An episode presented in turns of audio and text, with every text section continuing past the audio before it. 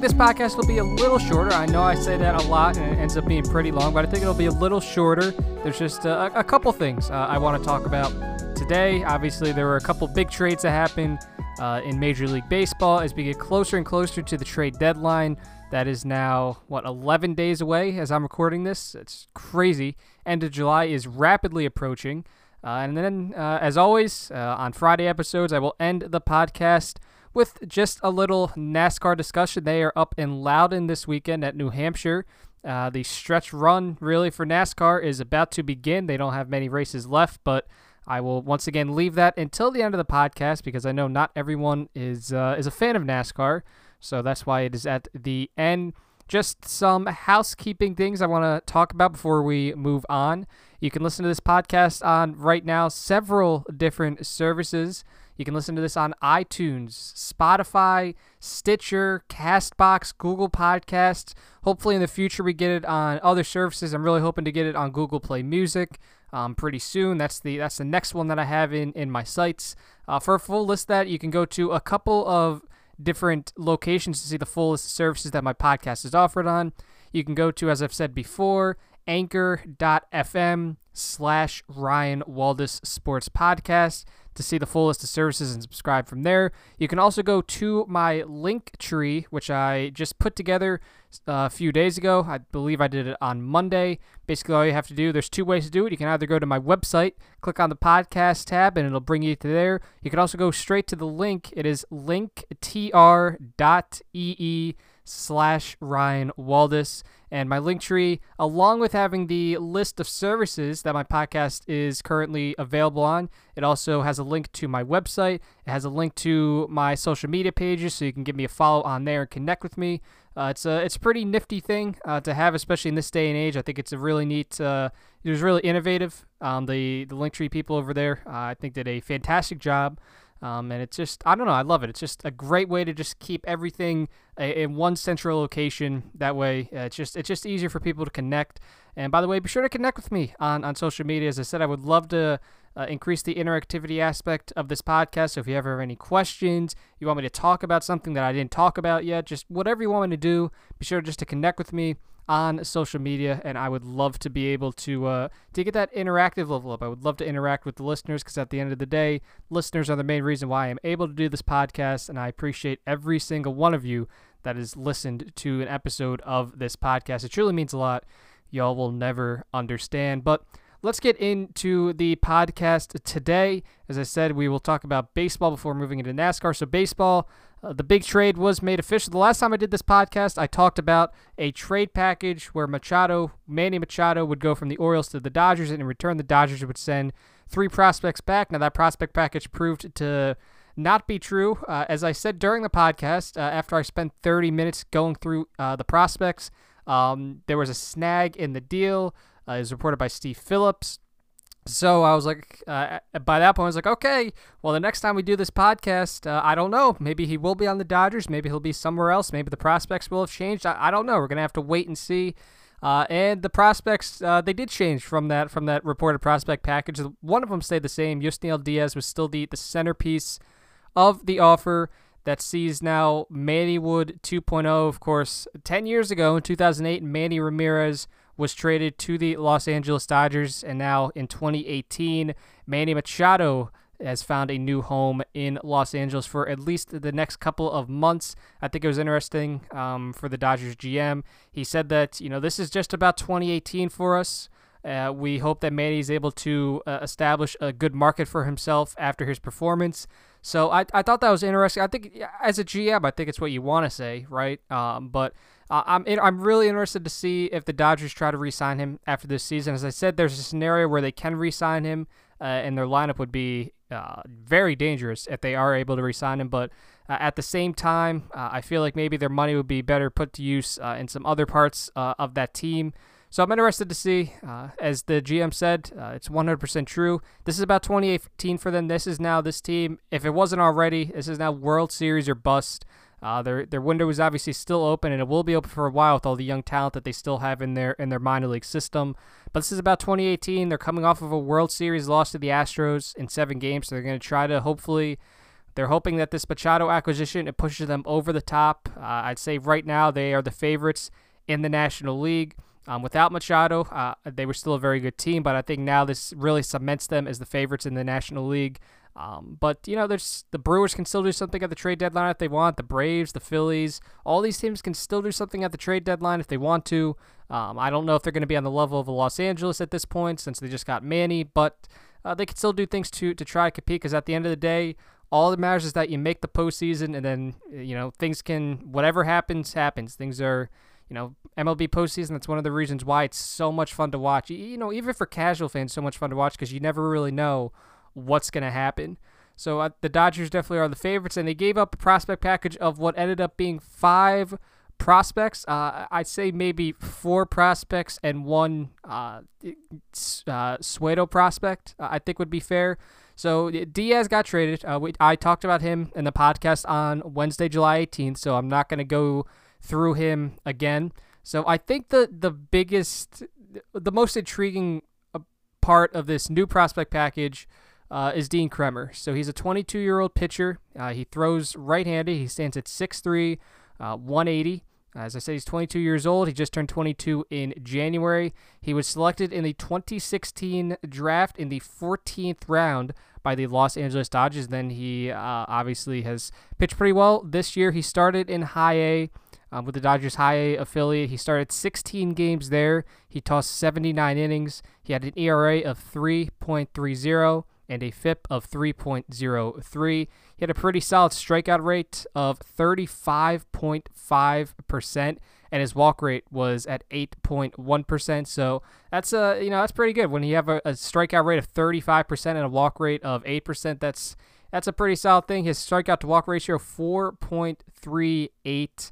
Uh, he was only walking close to, you know, under three batters per nine innings and striking out 13.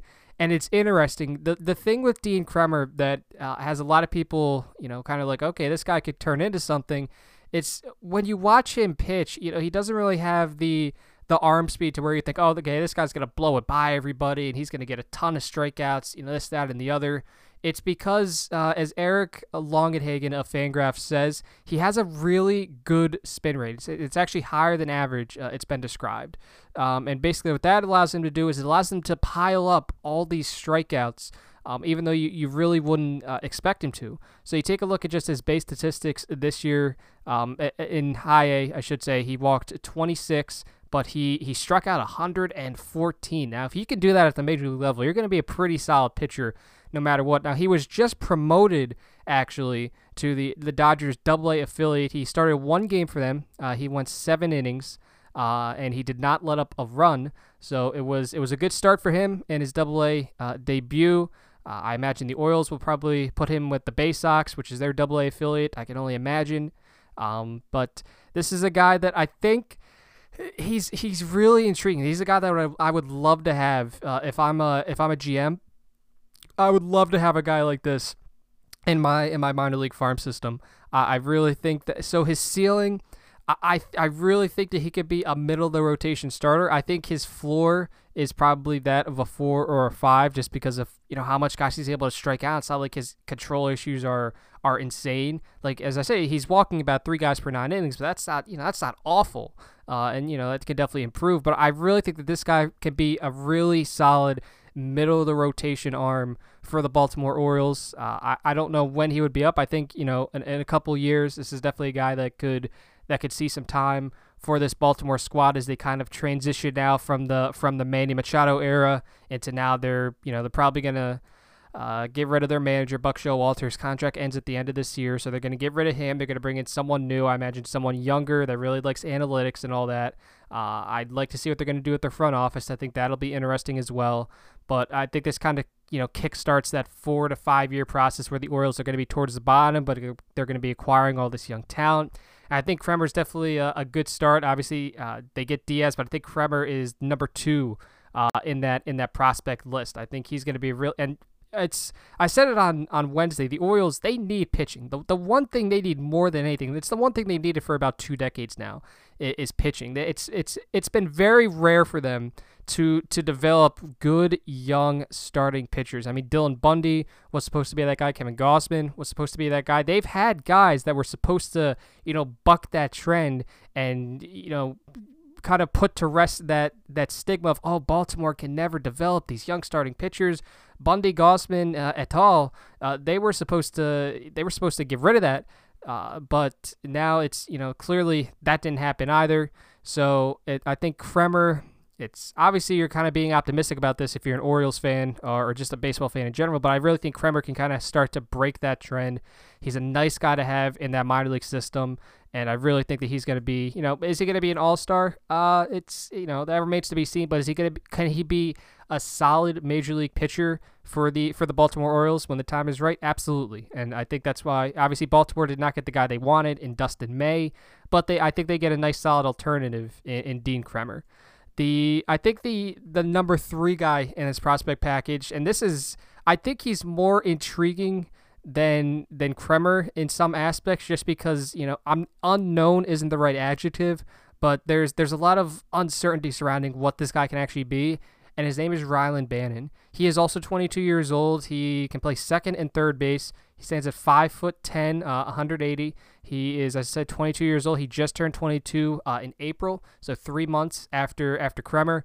Uh, he was drafted in the eighth round of the 2017 draft, so just one year ago by by the Dodgers. He started this year at High A, so in 2017 he played a rookie ball. This year the Dodgers put him up to to High A.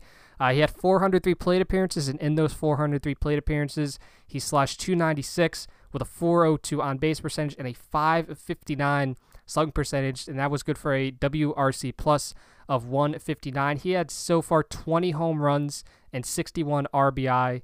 He was striking out 25.6% of the time, but he was also drawing a walk 14.6% of the time. Now, these, I, I should stress that these numbers, they should, I, I don't think taking them with a grain of salt is the right way to describe it, but you, you need to understand that, uh, especially uh, in the high A league that the Dodgers play in, it's it's very hitter friendly. The California League, the balls fly out of those sparks, especially at this time of year. So I, I think that it's important to understand the context of the slash line and the you know the counting statistics that Bannon has been able to to accumulate thus far through just his second professional go around. You take a look last year what he did in rookie ball. Uh, he had 336 with a 425 OBP, a 591 slugging percentage. That was good for a WRC plus of 142, and once again WRC plus. I'll explain it for people that maybe aren't familiar with it. It's a better understanding of how runs are created and where you know offensive production comes from. So the the league average is 100. So if I say that Bannon has a WRC plus of 159 this year, it means he's 59% better than the league average. So I, I think it's the thing with him defensively. Uh, I think that's the the biggest question. Um, I think most people can have said that he can probably be. Uh, you know, it's he can be adequate. Uh, I think he can be, you know, average. Um, I, the the main thing with Bannon is is offensively. Um, his I think his mechanics are a little questionable, but uh, I think that they can definitely play at the major league level. His ceiling is probably you know a, a lower in the order guy, uh, but uh, I, you know it's uh, more than likely I feel like he maybe becomes like a utility guy, but I, he definitely does have that potential to to be a contributor in, in a major league lineup, which is definitely what the Orioles need.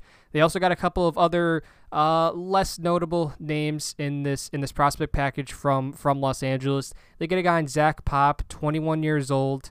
Uh, he was born on September 20th, 1996, so he's not going to turn 22 for a couple more months. He's a right handed thrower. He stands at 6'4, 220 on the mound. He was their seventh round pick in that in that 2017 draft. He started last year, obviously in rookie ball. He pitched five innings in five games and he did not allow a run. This year, he started with the Dodgers mid A affiliate. He tossed 16 and a third innings. His strikeout rate was 34.8%, but his walk rate was 10.1%. You really don't want to see that. Um, if you are, you know, if you're a fan, he was walking close to four guys per per nine innings, but he had an ERA of 2.20 and a FIP of 2.70. He was recently promoted to their high A affiliate, and he has tossed 27 innings in 19 games. He had accumulated seven saves. Uh, he had a sparkling ERA of 0.33, although a FIP of 2.88, which is still solid. Uh, he lowered the walk rate in his promotion to high A with uh, a 6.2% mark. He was striking out 23.7% of the batters he faced, and he was holding them to a 146 opposing batters average. Now, I don't think this guy's ever going to be, become some type of uh, elite reliever. I, I don't think he, you know, he really has that. Uh, I'm trying to think of how to describe. I don't think that he has not necessarily the stuff, but I just don't think that's how he he projects. He kind of has, you know, he has the the solid velocity. It's you know it's in the mid 90s, but it's just he doesn't have that that second plus plus pitch that most of these elite relievers need. I think if everything goes according to plan, you could maybe use him in some high leverage situations. But I don't think he's ever become a lead. More than likely, I think he's probably just going to be uh, another one of those solid middle relief pitchers that, if nothing else, are consistent but that that's fine. It's a it's a lottery ticket prospect, and in a deal like this, you're to get a few of those guys. So uh, it's I think that Pop was you know he was a solid addition. I think that in you know in a couple years, uh, I'm sure we'll see him up in the in the with the Orioles organization. And as I said, if nothing else, he can probably become uh, you know a consistent bullpen piece. Is he ever to become that? Uh, I don't want to say closer, but is he ever going to be the guy that gets out like the best hitters in your lineup? No, he, he just he doesn't have that that type of repertoire, but can but can he come in, you know, in the fifth, sixth, seventh innings and, and, do what you need him to do? Yeah, he can definitely do that for for sure. I think if everything goes according to plan, he could definitely do that. The final guy the Dodgers got in this trade was a 26 year old tweener uh, in Breyvic Valera. Uh, he turned 26 in, in January. So the big thing with Valera, so he was actually acquired by the Dodgers uh, after Seager went down. He was acquired because, you know, obviously you, you wanted some some depth just in case. And uh, with their AAA affiliate this year, he's done pretty well. Uh, he's has 284, 350, 433. That's good for a WRC plus of 104. Uh, he has six home runs and 25 RBIs. He had a 9.4% walk rate and a 9% strikeout rate. Uh, he had a brief cameo in the major leagues last year with the St. Louis Cardinals. Uh, he had 11 plate appearances, and in those 11 plate appearances, uh, he slashed 100, 182, 100. Uh, and this year, he also had another brief cameo with the Los Angeles Dodgers. He appeared in 20 games, had 34 plate appearances, did not do much better, just hit a buck 72 with a 273 on base percentage and a 172 slugging percentage. So it's uh, you know it's I, I say he's a tweener because he's done well before uh, in in AAA, but it just you know, and obviously it's it's been a small sample size, but it it's just a question of can this guy contribute consistently at the major league level, and I don't know if he can. He has a pretty solid hit tool. Fangraphs has it graded out at a 55, so he's kind of reached his potential, uh, I think. Um, so it's with him. The thing is he can hit but he doesn't have much power. He doesn't have much speed. He can play a, a solid defensive, you know, second base, third base, but it's that's that's about it. Uh, it's I, I even question whether or not you would want to call this guy a, lottery ticket because I don't think that's that's fair. I think we kind of know what he is at this point, but if nothing else, it could be solid depth for the Orioles, especially now. Um, they're gonna they're going to need some guys like this over the next couple of years uh, as they kind of transition from from the older veterans that have been on that team for a while uh, as opposed to what they're going to have now. So I'm sure Valera is going to get his shot with Baltimore. I don't know when. I don't know um, if the Orioles are going to want to start him at uh, AAA real quick. I did not read into that, but uh, it's I'm sure we're going to see him at some point this year. I'm sure he'll definitely be up in September, and then I'm sure he'll probably be on the roster at some point next year it's you know it's he's not a lottery ticket. He's just it's he is what he is. Uh, some people call these guys quad A ball players. Uh, in that they do pretty well AAA, uh, enough to warrant a promotion to the major leagues. But then once they get to the major leagues, it's they don't have the tools that you would kind of need to survive there, which is why you know they're they're 4A ball players. That's you know if there was a 4A league above AAA, it's probably where they would be. Uh, but it's it you know I, I think considering the circumstances, this was a a pretty good return for the for the Baltimore Orioles. I forget who said it. I think it was Jim Bowden of the Athletics. Uh, he said that he talked to GMs that were in pursuit of of Manny Machado, and they all said that they could not put together. They did not put together. Uh, it's not maybe they could not. They did not put together a prospect package that was uh, as rich as the one that the Dodgers sent over to the to the Orioles. So that kind of interests me. Um, one because apparently the Brewers had the second best offer, so I'd be interested to know what they offered. Also because as a Phillies fan, uh, outside of Sixto Sanchez, uh, we were willing to offer it seem seemingly anybody. Um, so I, I feel I would really love to know what some of these teams had offered for Machado that was uh, supposedly not as good uh, as what the Dodgers offered. Because if these GMs are saying that they cannot put together a prospect package like the one the Dodgers sent, then I'm interested to know who, in fact, they wanted to send over. But as I said, I think this was a good return for the Orioles. You kind of have to understand that if they traded him at the winter meetings, they would have gotten a better return, but they didn't. The Orioles tried to compete this year, and we saw that with signings like guys like Alex Cobb. They've really tried to, you know, compete this year and hope that they could put something together. They couldn't. They're one of the worst teams in baseball, and now it's only going to get worse. But it, it's funny. I saw this on Reddit. Machado, um, obviously, was the offensive leader for the Orioles. He led in every category outside of stolen bases, which is Craig Gentry. I think he has 10. Uh, and now since Machado is gone, the, the offensive leaders on that team are a little, a little, it's rough is, uh, I think, an understatement. Uh, the highest OPS on the team right now since Machado is gone is 736. Uh, I think the highest on base percentage is 311. Uh, so the off people will kind of wonder, oh, how much worse can it get for the Orioles? It's going to get a lot worse this year. I, I'm really invested to see how many games this team loses now that Machado is not in that lineup. But it's it was a good kickstart for this rebuild that the Orioles have needed to do for for a couple years now. Uh, I'm I'm excited to see what happens, and of course they still have guys on that team that they can trade. They can trade Zach Britton. Uh, they can, if they want to, they can trade Adam Jones. I don't know what they would get for Adam Jones, but if they want to, they can trade him for maybe you know another lottery ticket type prospect package. But it's it, it was a good it's a good it was a good trade for Baltimore. Would they've gotten more for him in December? Yes. Did they get a good return for him? Uh, for only two months of his services? Yeah, they did. I think this is about as good as you could possibly expect the Orioles to get um, for only having Machado for a couple months. So it's a good job by that front office. Uh, you don't really say that a lot about the Orioles front office, but it was a good job by them. And for the Dodgers, obviously, they get they got Manny Machado. They got the best player on the market, on the trade market. So it's World Series or bust. If they don't win a World Series, obviously this all went for naught. But if they do and Machado contributes, then you could say it was a it was a good trade. And even if they don't win the World Series, I, I still think you could say it was a good trade because the Dodgers have such a wealth of young talent down on the farm that this is something that they can afford to do and something that few other teams obviously could afford to do. So that was the major trade that happened. The other trade that happened was uh, was a day ago. It was a day later. Uh, it was reported by Ken Rosenthal. The Indians traded for some bullpen help. This team needed bullpen help. They needed it badly. They've had one of the worst bullpens not only in the American League but but in all baseball. So Brad Hand and Adam Cimber go to Cleveland, and in return, San Diego gets one of the Indians, or essentially the Indians' top prospect and one of the top prospects in all baseball in Francisco Mejia, the catcher. So first of all, you take a look at the at the Cleveland Indians. Uh, the bullpen, as I said, has has not been very good this year. Uh, it was obviously supposed to be better, supposed to be strength, but it has not gone according to plan. You take a look at a guy like a Cody Allen this year. He has made 40 appearances. He's pitched to an earned run average over 4.6, although his FIP is at 4.28. A guy like a Zach McAllister has an ERA closer to six than to four. Dan Otero has an ERA at 5.6. Tyler Olson has made 30 appearances. He has an ERA of 7.50.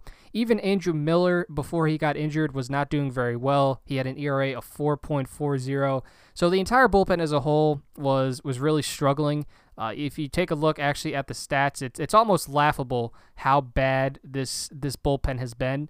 But I think you you obviously you bring in a guy in Brad Hand and Adam Cimber both, uh, you know, Adam Cimber right now is 27 years old. Brad Hand is 28. Both are going to be under team control for for a little bit, um, which is I think important for the Indians and why they gave up Francisco Mejia. So they're going to be able to help out this bullpen for a while. You take a look at Brad Hand. So uh, everyone knows he started off with the with the Miami Marlins. They used him as a starter uh, initially. That didn't work. So then they kind of used him uh, as uh, a starter and a reliever. Uh, to the point where his final season with Miami was 2015. He pitched to a 5.30 earned run average. He appeared in 38 games. He started 12 of those games and he finished seven of them. So he was eventually, he found himself in San Diego. People didn't really know what to expect. And since then, he's become one of the best relievers in, in all of baseball. His first year in San Diego in 2016, he pitched to a 2.92 earned run average and he increased that or he got better uh, next year in 2017 as he pitched to a 2.16 earned run average uh, and a FIP of 3.03. And he's kind of continued it this year. While the ERA uh, is a little higher than it's been in recent years at 3.05, the FIP is right in line with what it has been. This year has 65 strikeouts to just 15 walks. He's on pace to pretty much do what he did last year when he had 104 strikeouts and 20 walks. So he'll have, I say, maybe a, a handful more walks than he did a season ago. But Hand is one of the best relievers in baseball. He's under team control for a few more years. And you also get a guy in an Adam Cimber who I did his name did not come up uh, a lot when I was looking at some of these trade rumors, which I was surprised about because in 42 appearances he's been a very reliable reliever for the for the San Diego Padres. He's pitched to an ERA of 3.17. He struck out 51 while walking only 10. He's only let up two home runs on the year. He's tossed 48 and a third innings, and he has a FIP. Uh, it's it's even better than his ERA at 2.32. He has a 5.1 strikeout to walk ratio. He's striking out close to 10 guys per nine innings. It's he's it's another solid piece for them. Cleveland needed all the help they can get in the bullpen, especially if they want to try to compete this year to get out of the really tough American League. Because in, the the Indians, we talked about it before, they're obviously going to win their own division, but after that, it's going to be a little difficult to compete with the Houston's and the Boston's and the the Yankees. Uh, and obviously, one of them is not going to get out of the wild card. Well, I can't say that, but one of them is going to be in the wild card game, so they have a chance to not get out of it. Um, but you're still going to have to compete with them. Uh, I think that you, you definitely needed to, to get these bullpen pieces, and it's now it's you, you've built the bullpen to the point where uh, you take a look at it. You you get Hand and Cimber. You're hoping that when Miller comes back, he pitches like you've like you've come to expect. Miller obviously has become one of the best, one of the more elite relievers uh, in baseball during his time. We we kind of saw it when he was when he was with the Red Sox towards the tail end of his time with them because um, he was never really good with the Marlins. He goes to the Red Sox. His first year wasn't great, but then he really turns into something else. Then he finds himself in Baltimore, then in New York, uh, and then with Cleveland, he's become one of the best relievers. Uh, he had an ERA under 1.6 uh, in 2016, uh, in 2017. Uh, so it's he's become a very good. He he's received Cy Young uh, award votes over the past. He finished 10th in, in 2015. He finished 9th in, in 2016. He's been a two-time All Star. So I think if you're the Indians, you're kind of hoping that Miller returns that because if you can get Miller, Cimber, and Hand, not in that order, but if you can get those three guys on, then it's it's going to be tough to beat that team in October, especially when you have starters like Trevor Bauer and Corey Kluber and Carlos Carrasco. If you pair up that trio and you pair them up with an Andrew Miller who's elite, a Brad Hand who's elite, and Adam Cimber who's reliable, if you get Cody Allen back to what he's done in the past, that's that's a scary pitching staff that you have to face. And obviously the offense has to hold up their end of the bargain, but with with guys like Francisco Lindor, Jose Ramirez, you know, leading the charge, that's that's that's a scary. i am not gonna say it's a spooky team, um, but it's that's a scary team to face in October. And you know, are are they the most? Are they more talented on paper than Houston or Boston or the Yankees? Eh, no, probably not. But well, I can't say probably not. They're definitely not more talented on paper. But it it's it's a team that can compete in October. And as I said eh, in the in the opening to the show, as soon as you get to October, that's all that matters. You get there, you have a shot. No matter what, you have a shot as long as you make it there. The Indians are going to make it there, and they're going to have as good of a shot as anybody else in the American League. So it's I'm really interested to see what they can do. Uh, it's it kind of came out of nowhere. I know the Indians were looking for relief help, but this trade kind of came out of nowhere. So I'm interested to see if they maybe try to make one more trade for for another bullpen piece, uh, or if they're just gonna be content, um, just stay staying pat. As for what they traded away, they traded Francisco Mejia away to the to the San Diego Padres. Uh, and with that, Francisco Mejia was the 15th uh, overall prospect in, in Major League Baseball. and now he joins uh, a very, very intriguing San Diego Padres farm system that is among the best in all, in all of baseball. AJ Preller, since he took over, has done a phenomenal job in acquiring young talent. So, as I said, they have now 10 of the top 100 Major League Baseball prospects. Obviously, Fernando Tatis right now is at number three. Now, he just got injured in the game last night, but I think he'll be okay. He stands at number three. At number 13, you have Mackenzie Gore. 15 now, Francisco Mejia. 29, Luis Urias. 32, Cal Quantrill. 33, Michel Baez. 42, Adrian Morejon. 75, Anderson Espinoza. 95, Chris Paddack. And then 97, Logan Allen that's that's a you want to use the word spooky. That is a spooky prospect list. Now, are all those guys going to pan out and reach their ceilings? Nah, you know it never happens like that. But if you can get even a few of those guys to hit, and then you're obviously going to get you know the the stories out of nowhere, the prospects that come from out of nowhere and contribute. It's the San Diego Padres. I've been telling people this for a while. The Padres are going to be a very good team very soon, and that's why they go out there and they sign Eric Hosmer and they get guys like Wil Myers. They're they when they're going to be this this team is going to be very good. I don't know if it's going to be you know in in a year or two from now, but I'd say by 2020 this is going to be one of the the the best teams in the National League for for sure. So I'm I'm really under, interested to uh, to come back to this podcast in two years when the Padres are not, and it's like oh look at this idiot what he's saying, but. Mejia, you, you look at him as a prospect. He was the Indians' number one overall prospect. It's a guy that has a really, really good hit tool. Uh, he has a 60 grade potential hit tool, uh, according to, and as, as always, I get these grades from Fangraphs because I trust them. A 60 grade potential hit tool. It's at 50 right now. A power of 55 grade. I've seen some people say it could be upwards of 60. Uh, game power uh, of 50 grade. Speed. Uh, it's not, you know, it's it's average at best. Uh, potential 45 grade. Uh, you know, fielding wise, it's a 45 grade, but he has a hell of an arm, uh, an 80 grade arm there behind the plate. Future value of 60 which is which is great. That means you're going to be uh, at least an above average regular, if not if not better. This year with the Indian AAA affiliate, he has hit 279, 328, 426. He's at seven home runs, 45 RBI. He's drawn a walk 5.4% of the time. He struck out 17.3%. He always wanted to remain at catcher, um, and the Indians they they tried to they wanted to try him out at some different positions. He said, "No, I want to be a catcher." Uh, and the Padres have already said immediately, like almost immediately after they got him, they said, listen, but he is going to be a catcher here, which is interesting. So I'm interested to see what they do with Austin Hedges. But uh, Mejia, it's, it's, that's, it goes to show the value of elite relievers in, you know, today's MLB. The fact that you can trade Hand and, and, and Cimber and get back a prospect in a Francisco Mejia.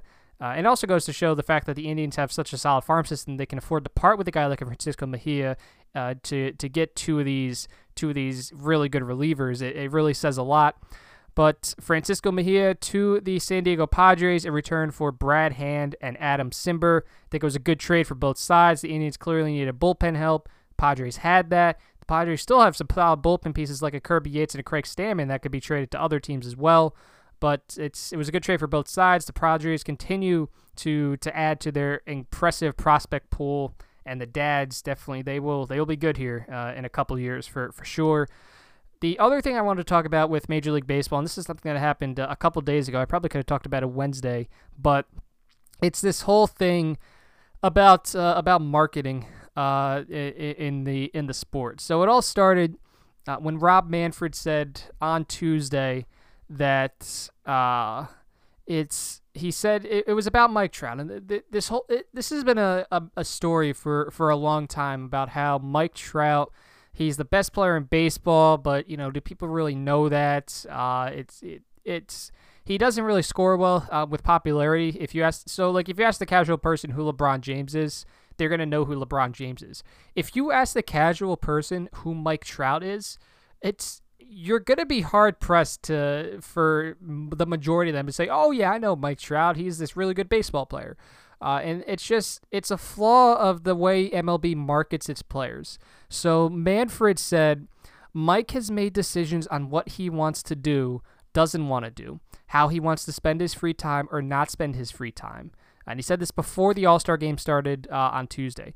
I think we could help him make his brain very big, but he has a decision to engage. He has to make a decision to engage. It takes time and effort. Uh, so essentially, um, without really saying it, Manfred was kind of throwing Trout under the under the the bus, right? He was kind of saying that it's it's it was it's Mike's fault, it's Mike Trout's fault that he's not being marketed well and that baseball's not as popular as it could be. This, that, and the other.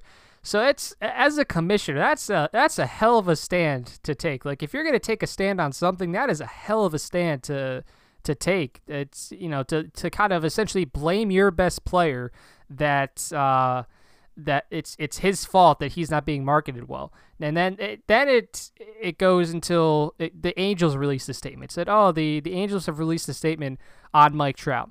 And part of that was, uh, and I quote, "We applaud him for prioritizing his personal values over commercial self-promotion. That is rare in today's society and stands out as much as his extraordinary talent." Um, which I think that, and it's that's true. Like you take a look at a guy like like Bryce Harper, right? Like, and this uh, I can't stress enough. I'm not trying to to single out players. I'm not trying to like I'm not trying to be you know rude or anything. But you take a look at a guy like Bryce Harper. This is a guy who's like all these Gatorade commercials and Under Armour ads, and he's got like the that pretty boy look, right? He's got like the hair, and then like it's the you know he's he's he's marketable, right? Like it's the, his look, the aura around him. He's marketable. Uh, you take a look at a guy like Mike Trout, right? It's it's part of it is because you know it's he doesn't. I, I'm trying to think about how to put this slightly. He doesn't have that aura about him. It's not a bad thing. Like I'm not trying to say it's a bad thing, but he doesn't.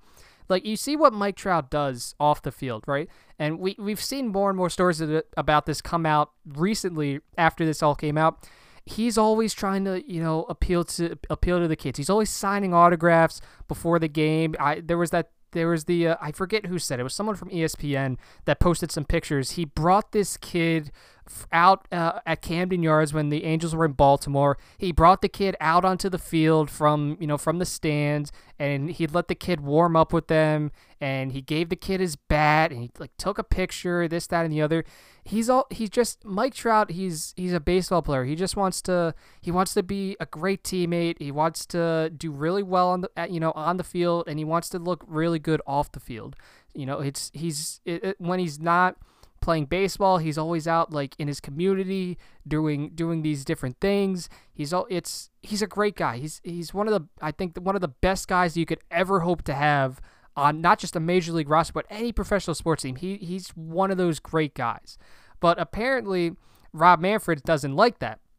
According to Rob Manfred, uh, the issue is that it's Mike's fault that he's not being marketed well.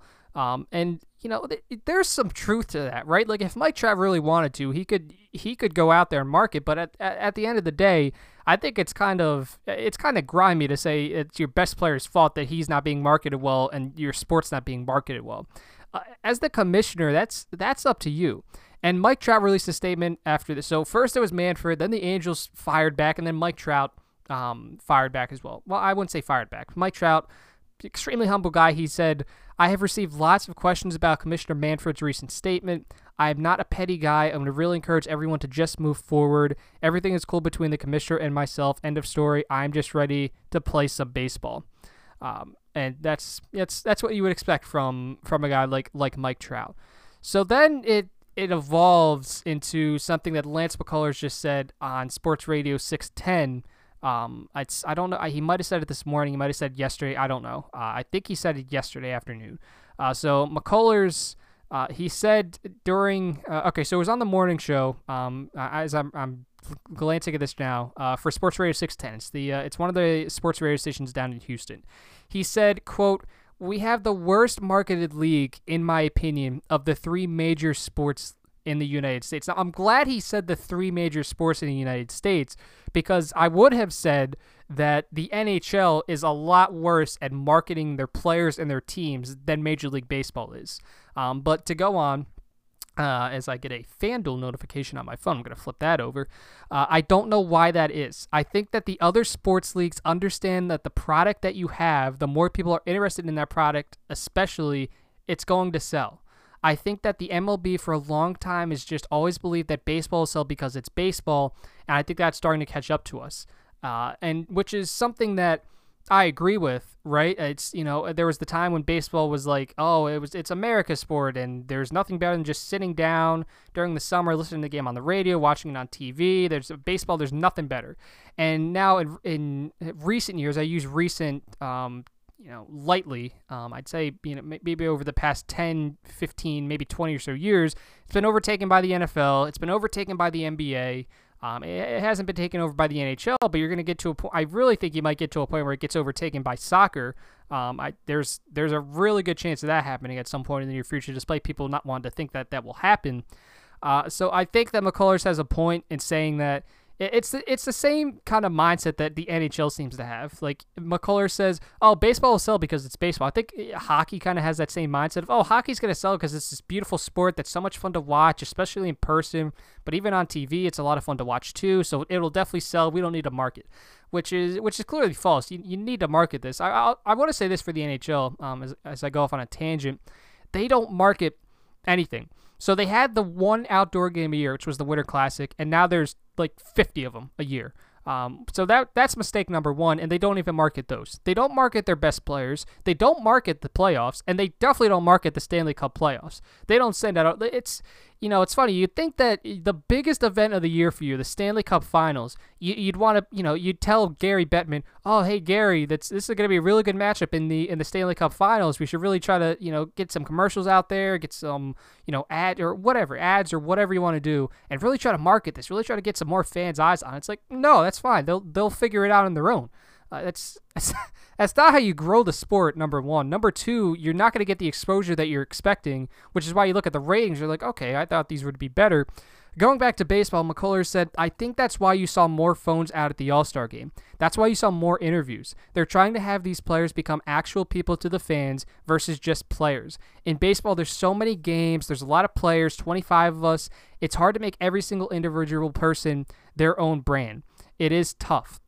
And it's I it's uh, that's it's true with that too, and I think it it goes back to the main issue of baseball as opposed to other sports. With the NFL, it's on every Sunday, and you're watching a ton of games. With baseball, it's regional, right? So like during football season, there might be I I don't know. Let me think of it. There might be a a, a Packers and a, a Vikings game on Sunday at at 4:30 um, in the afternoon, and it's the national game on Fox, right? So I don't have anything else to do. I'm gonna watch that, right? Because it's this it's, it's this game between two divisional rivals. Um, so I, you know I'm I'm gonna watch that, right?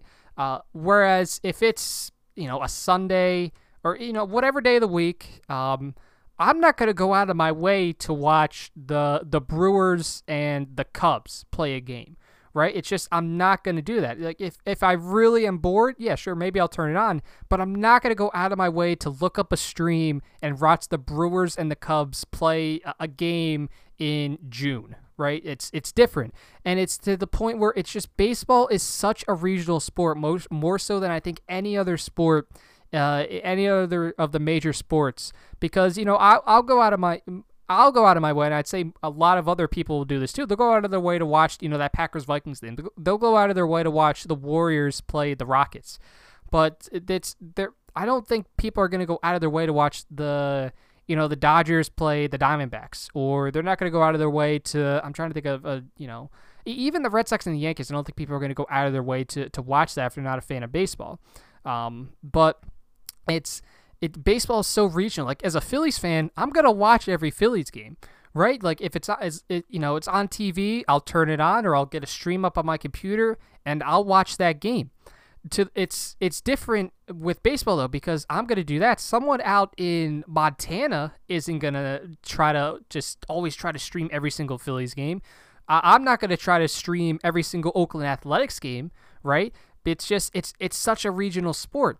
So I I think it, part of it is because we, we need to make baseball less regional than it is. We need to it's and I don't know how you do that, right? Like I'm not in the position of power to, you know, give out all these suggestions, but it, it you, you got to find a way to make baseball more of a national sport because you look at the ratings, the regional ratings are fine. The national ratings it's, you know, the, you could, you know, give or take, but it you need to make it to where more people around the country are interested in your sport, not not just their team. Um, and McCullers goes on to say, uh, social media is a big part of it, but some people don't enjoy that. I'm starting to get burned out on it. I'm starting to enjoy it less and less over time. So that so it was he was responding to a thing about oh you know if you know would social media help and uh, to an extent social media helps. You see a lot of these guys they build their brands, especially it, it, it's really interesting too, especially if they're not like really talented, but they they build these really great personas on social media so they become really popular. Uh, that's it's another way to, to market the game and yourself. But as McCullers said, and a lot of these guys kind of share that same viewpoint. It's just, it gets tiring after a while, and it's like uh, you know we've seen people start on social media and then they don't touch it, you know, for for years. Um, so it's I think that McCullers definitely has a point. I think that Okay, so McCullers, uh, there's one last thing I want to talk about this. He said, so he offered some advice. He said, the overall league needs to do a better job, like the NBA has done, in marketing its players, going on worldwide tours, taking certain players that aren't just the two or three biggest names in sports, taking everyone. Uh, this would let people understand that this is what baseball is about and would allow everybody to get out there versus just a certain few and that's something the MLB is going to have to work on. And he's right. The MLB is going to have to work on this. This isn't something that there's there that Manfred and his his guys. It's not something that they're just going to be able to accomplish overnight. This is going to be something that's going to take a while to to accomplish. But I, I feel like there's you know they got they have the players, they have the personalities, they have the talent. It's they have everything they need. You just have to figure out what exactly to to do with it. Um, so it's just I, I don't know. I wanted to touch on that. I think it's important to talk about marketing Major League Baseball. It's been a question for so long, and now it's really come out to the forefront once again after Manfred said what he did about Trout uh, and just you know everything.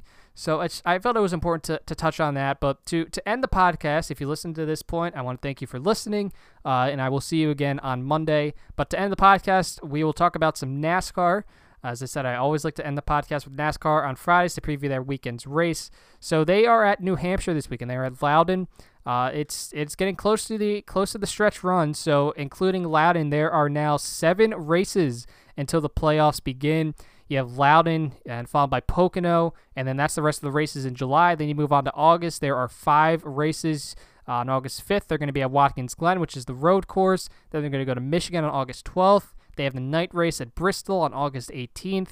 They are going to be racing Labor Day weekend at Darlington, and then they will be at Indianapolis to end the regular season. Indianapolis now this year is the final race of the regular season. They're trying to increase because the racing at Indianapolis it's not really that uh, exciting, so they're trying to. Uh, I think they're going to try a, pa- a, different package this year, but they're also trying to increase, um, you know, the exciting the excitement factor by having it as the last race before the regular season uh, ends and before the playoffs begin. But uh, it is Loudon this week. So if we take a look here at the at the standings, uh, Kyle Busch uh, right now is is your leader. He has 799 points. He has five wins. Kevin Harvick is second in the standings. He also has five wins. Martin Truex Jr. is in third. He's coming off of a win at Kentucky last Saturday in a race that was not extremely entertaining. He has four wins. Joey Logano right now, uh, just in terms of the points, is fourth. He has one win. Clint Bowyer uh, is locked in right now. Uh, he has two wins. Erik Jones is locked in. He has a win. And Austin Dillon, he's the final driver that is locked into the playoffs. He has one win as well. That came in the first race of the year at the Daytona 500. Erik Jones, of course, just won uh, a couple weeks ago at, at Daytona. So right now you have seven drivers currently locked into the playoffs in Kyle Busch, Harvick, Truex, Logano, Bowyer, Jones, and Dillon. So there are still playoff spots uh, up for up for grabs, right? Um, so we are at New Hampshire this week, and it's it's I don't know. So it's a it's a one mile oval. Uh, it's so it races like a short track. Uh, it, it's the racing. Uh, it depends how big of a race fan you are. I usually enjoy the racing at New Hampshire, um, just because it does kind of race like a short track but it you know it's not it's not for everyone. So just uh, once again, I'm going to take some statistics from Chris Myers' website, chrismyersports.com. He has a really nice um, layout of stats here um, before before each race weekend starts. So you look at you know who maybe the favorites are for this weekend, and I'd say it's kind of probably it's gonna. Be, I'd, I'd be surprised if a Toyota doesn't win. It's just Toyota has really dominated this track recently, and especially Joe Gibbs. Uh, although Martin Truex Jr. obviously he's with Furniture Row. Uh, so he's he's to have a shot at it. Um, you take a look at how good Martin Truex Jr. has been um, recently here at, at, New Hampshire. So, of the last four New Hampshire races, Martin Truex Jr. has led 513 of 1,202 laps. So that is he has led 43% of the laps uh, over the last four New Hampshire races. You talk about Toyota dominating. They have, out of the last four New Hampshire races, they have led 1,168 of those 1,202 laps. So that is, Toyota has led 97% of the laps uh, of the last four New Hampshire races. That's why you take a look at these Joe Gibbs guys, guys like Kyle Busch, uh, you know, guys like a Denny Hamlin, Daniel Suarez has looked good at New Hampshire recently. Erik Jones is going to have a shot. The 20 team usually, you know, they they bring a good card to to New Hampshire every year. So the Joe Gibbs boys, they're going to be right there at the front. Martin Truex Jr., he's into Toyota with Furniture Row. He's going to be up there at the front. So it's I'd be surprised if one of those five guys does not win uh, this weekend at at New Hampshire. It's the first Sunday race we've had in a couple weeks. Uh, this is a Sunday afternooner. Um, so we take a look here at some more New Hampshire uh, stats. So the last New Hampshire race, Kyle Busch and Martin Truex Jr. led 299 of the of the 300 laps um, at at that last New Hampshire race. Uh, he finished Kyle Larson, I should say. It's you know I don't I don't know if he's going to be at the front. He finished second in both of the New Hampshire races last year. He's finished in the top 10 three straight times. Martin Truex Jr. has two straight top five finishes. Joe Gibbs Racing won both of the races last year. Denny Hamlin won the July race, and Kyle Busch won it in September. There have been nine winners from the front row um, at New Hampshire, but only one of them has occurred in the last 11 races, and coincidentally, that was Kyle Busch um, last year, last September. Uh, one winner from the pole in the last 13. That was also coincidentally Kyle Busch um, last September. Uh, the leader of the most laps has actually failed to win six of the last seven New Hampshire races. Uh, and Martin Truex Jr. He has actually led the most laps in two of the last three races there at Loudon, uh, and and those races he finished seventh and third respectively. Um, so I I think uh, it, this is going to be a good opportunity for a guy like I think a Denny Hamlin to to get a win and lock himself into the playoffs. Right, he's comfortably in right now in terms of points, but a win here would definitely uh would definitely help because if you reach the point in the schedule where if you win, you're definitely in no matter what. So Denny Hamlin, uh, if he gets a W, uh, it's it's a good opportunity for him, uh, I think. But you know, we could also see a guy like a Daniel Suarez maybe because I said the Joe Gibbs cars they are they've been very good here, the Toyotas. So I think Daniel Suarez will also have a good opportunity to to take home to, to take home a W. He's done pretty well uh, in recent weeks. You go back to Sonoma, he's finished 15th, 11th. He crashed out of Daytona, but he finished 15th at Kentucky. Um, you go a little further back, he finished 30th at Michigan, 24th at Pocono, but he finished 15th at Charlotte. So he, he's had a solid season this far. Right now, Suarez is 20th in the standings. Um, so it's he's he's right there, but he's he kind of needs a win to to get into the playoffs um, at this point.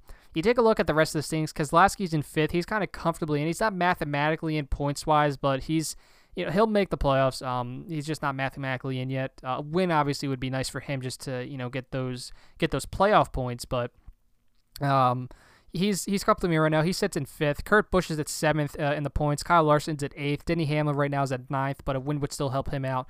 Ryan Blaney's at tenth. He's still looking for his first win of the year. Aric Almirola in his first year with Stewart-Haas is in 11th. Jimmie Johnson 12th. Uh, Erik Jones is 13th in the points, but he already has his win. Chase Elliott is 14th in the points, and then your cutoff right now is Alex Bowman. He is last in the in the in the playoff grid uh, as of right now, so he has 427 points. Uh, he is in that cutoff spot. He is the last driver in that does not have a win. Ricky Stenhouse Jr. right now is nine points behind Alex Bowman. Paul Menard, I said, you know, points wise, he you know, he, he was in a little bit of a sticky situation, but he kind of got a lot of people got help because Bowman finished 39th at Kentucky last Saturday. So this kind of helped a lot of drivers, especially you look at a guy like a Paul Menard. He finished 11th. So now Paul Menard, he is what uh, 23 points now behind Alex Bowman. So now Paul Menard has a shot. Ryan Newman uh, is he's I'd say Paul Menard is probably the last guy that has a shot to make it just on points alone.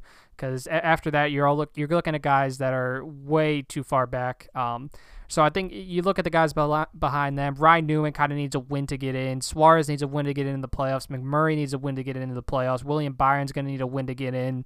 Uh, AJ Allmendinger is going to have to hope that he can get a win at uh, Watkins Glen. That's probably going to be his best chance. Chris Buescher would need a win to get in. So those those are the guys you're looking at right now that they would really need a win to to do anything. Um, but the, the the only guys that can really get in on points at this point that are not in the playoffs are Stenhouse and and Menard. Um, but yeah, as I said, the, the Toyotas are going to really, I think, dominate at New Hampshire. Uh, I'd be surprised if a Joe Gibbs car or a Truex does not win uh, at New Hampshire. But I've been wrong before, obviously. Um, so we'll we'll see. I'm looking forward to it. I think it'll be a, a competitive race. Uh, I think it'll be, you know, for the casual fan, will it be fun? Uh, I I don't know, but I'm looking forward to it for for sure. But that's all I want to talk about today on the on the Ryan Waldis Sports Podcast, the Friday edition on July 20th. Be sure to catch me again next Monday. As I said, we're probably trying to do this like at least, you know, three days a week. If it's more, that's great. Getting closer to the start of my NFL preview, I'm going to have some of the homies come on to talk about their teams. That'll be starting pretty soon uh, in August. Um, so I'm looking forward to that. Hope you guys are too.